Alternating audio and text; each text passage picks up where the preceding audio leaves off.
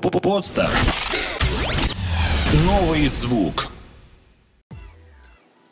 Вы слушаете подкаст MobiApps. Мобильное приложение для малого и среднего бизнеса. Подкаст подготовлен при поддержке MobiApps Group.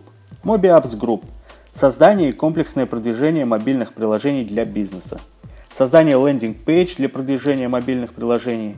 Продвижение в Instagram мобильных приложений. Создание промо-видео для мобильных приложений создание иконок и логотипов для мобильных приложений, создание пресс-китов для мобильных приложений. Здравствуйте! Вы слушаете подкаст MobiApps, мобильное приложение для малого и среднего бизнеса. В студии Рустам Вагапов. И сегодня я расскажу о мобильных приложениях для бизнеса. Мобильные приложения для бизнеса – это новая плоскость контакта с клиентами. Те, кто до сих пор не занимается этим вопросом, подключатся позже – но тогда и ситуация будет совсем иная, чем сейчас. Другие тренды, другие возможности и проблемы.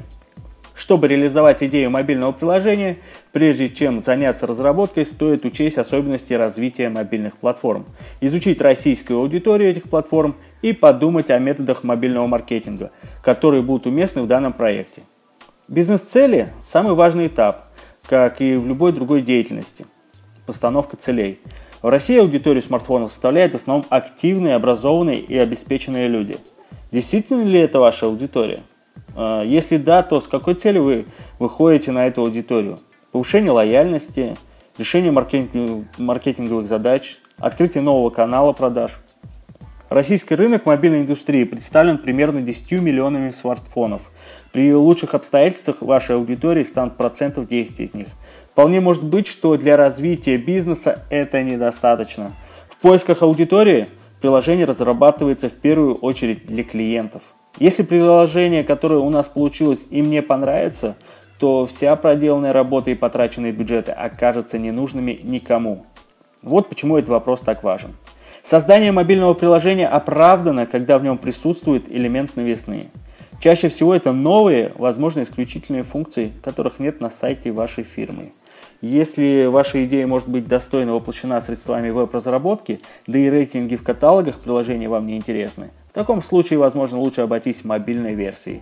Тут надо учитывать, что потенциальная аудитория мобильного сайта, конечно, намного выше, порядка 90%, но вовлеченность аудитории при этом будет минимальной. Это значит, что и внимание к вашему продукту, несмотря на большой охват аудитории, ниже.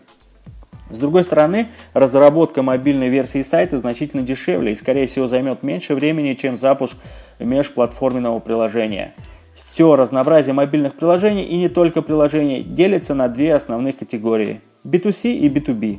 Первая категория приложений B2C или Business to Customer работает на развлечение аудитории. В этом направлении главное спровоцировать пользователя на эмоции и новые ощущения. На рынке B2B, Business to Business – Клиентами являются представители бизнес-сообщества, которые рассчитывают на получение актуальной информации.